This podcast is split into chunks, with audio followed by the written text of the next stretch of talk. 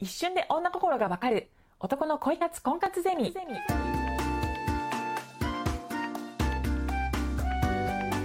ポッドキャスト一瞬で女心がわかる男の恋活婚活ゼミは、累計2万人以上の男女の相談を解決してきた恋愛カウンセラー長峰彩がオリジナルの恋愛心理学を応用して、あなたの恋活婚活の悩みを明るく真面目に解決していく番組です。それでは本日の番組をお楽しみください。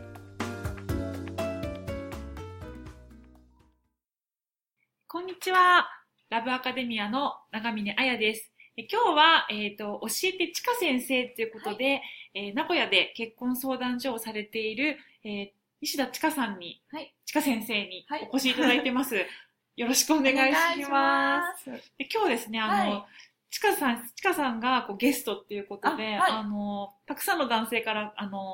こう結婚とか婚活についての相談ということで、はいはい、千花先生に質問したいことをっていうふうに言ったらですね、男性の方たちが寄せてくださってますので、はい、ぜひ答えます。お願いします。はい。ということで早速、はい、とんかつさん30歳、とんかつさんいきなり面白いネーミングですが、とんかつさん30歳男性からのご相談、はい、はい、読んでいきたいと思います。はい、お願いします。はい、某大手結婚相談所で婚活をしています。はい、現在やり取りをしている女性とは2回デートをしました。1回目は食事のみ、2回目は映画プラスディナーということですね。はい、で、2回目のデートは自分自身緊張していたこともあって、時々5秒程度の沈黙があることはありましたが、なるべく自分から話しかけるようにして、全体的には雰囲気も良く、相手の方も笑ってくれたり、向こうから話を振ってくれたりしていました。はい。別れ際にまた会いたいということを伝え2回目のデートを終えましたが、向こうもそんなに悪くない印象に感じました。はい、帰宅後、向こうからお礼のメールをいただき、その日のうちに返事をしましたが、2日経過した現在、まだメールが未読のままになっています。こちらが映画館のチケット代や食事代を多めに払いましたので、お礼のメールそのものに特別な意味があったとは感じていません。ただ、今までお互いのことを気遣うというか、尊重するようなやり取りができていて、未読の状態が続いているということは、に少しショックを受けています。向こうは、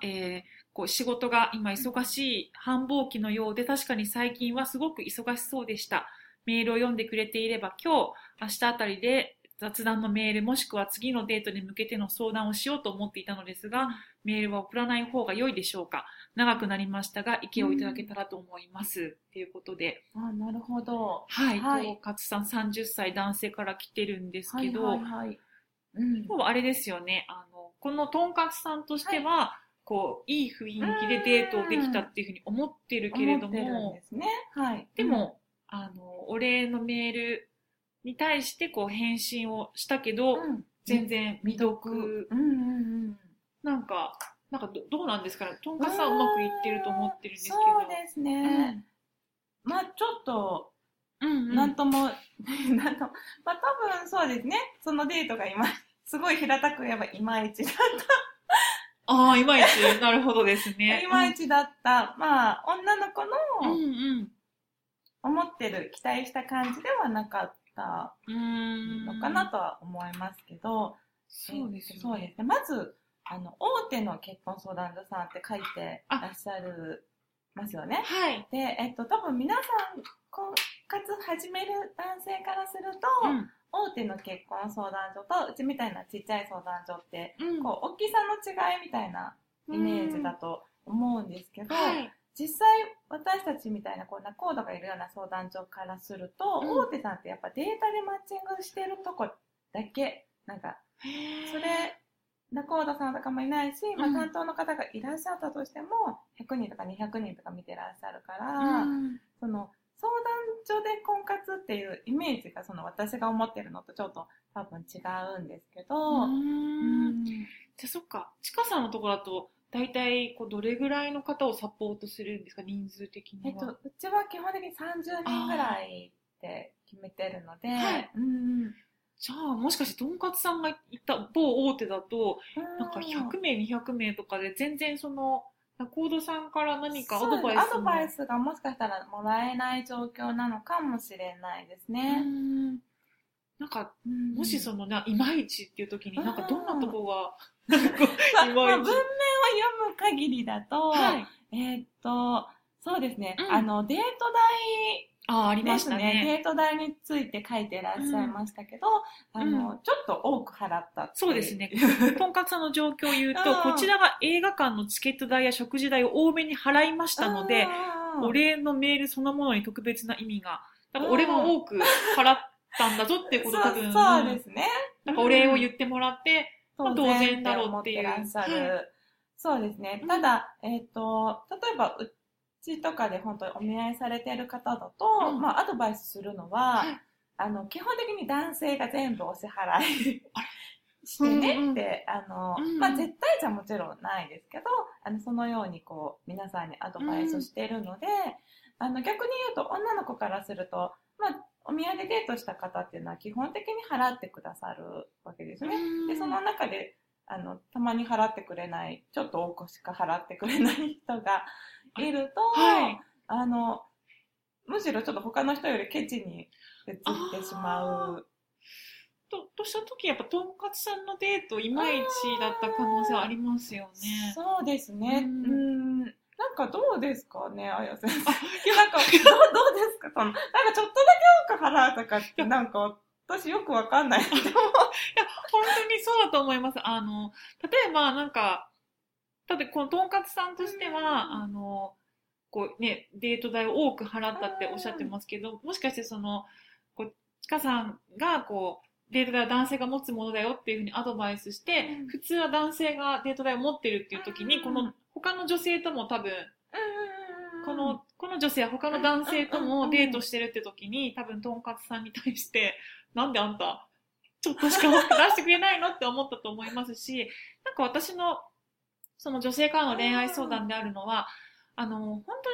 なんて言うんでしょう、日本って、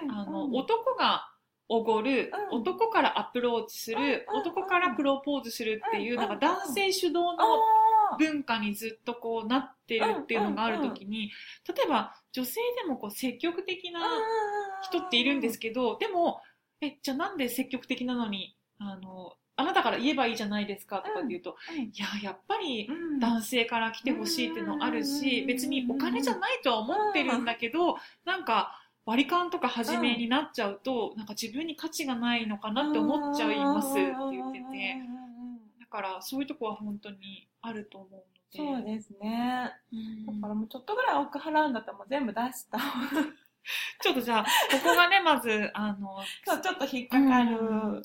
デート代は、初めは全部持った方がいいよっていうところと、あと、そうですね、じゃあ最後にこの、とんかつさんとしては、その、結局、メールの返信が来ていないっていう時に、なんか、次のデートに向けての、なんか相談とか、まあ雑談のメールをこう入れてみようか、まだ未読なんですけど、この場合って、どうですか？彼女今繁忙期、仕事も忙しいっていう時に、メールは送った方がいいんですかね。そうですね。まあこれも多分大手さんと特有っていうか、小さい相談所さんとかだともう結構、お断りとか、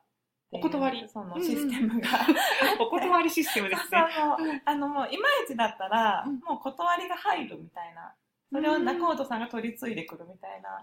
感じなんですけど、大手さんとかだと多分その意思表示も曖昧、自分たちだけでやってるから、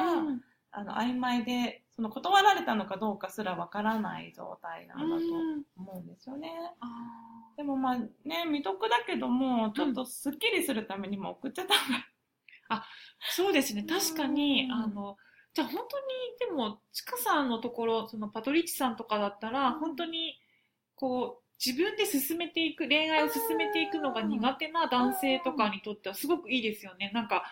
この人だとメールを送ろうかどうかって悩んじゃうけど、もうそれが実は女性側からお断りとか次も続けたいですっていうのが来て、間に入ってくれるってことですもんね。そうですね。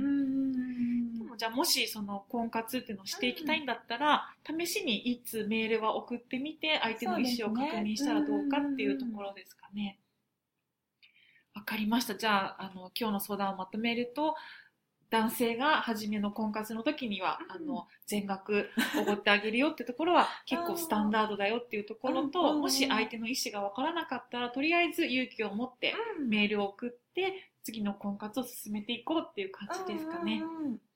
わかりました。千花先生、今日はどうもありがとうございました。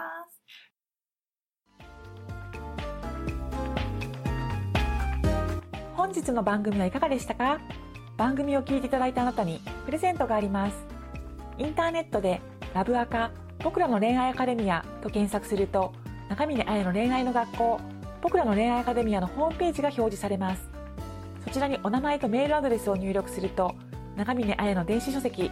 真面目男子が確実に彼女を作る21のモテ作法、30歳から始める恋活婚活セミナールを無料で受け取ることができます。必ず電子書籍プレゼントを受け取ってくださいね。それでは次回の放送を楽しみに待っていてください。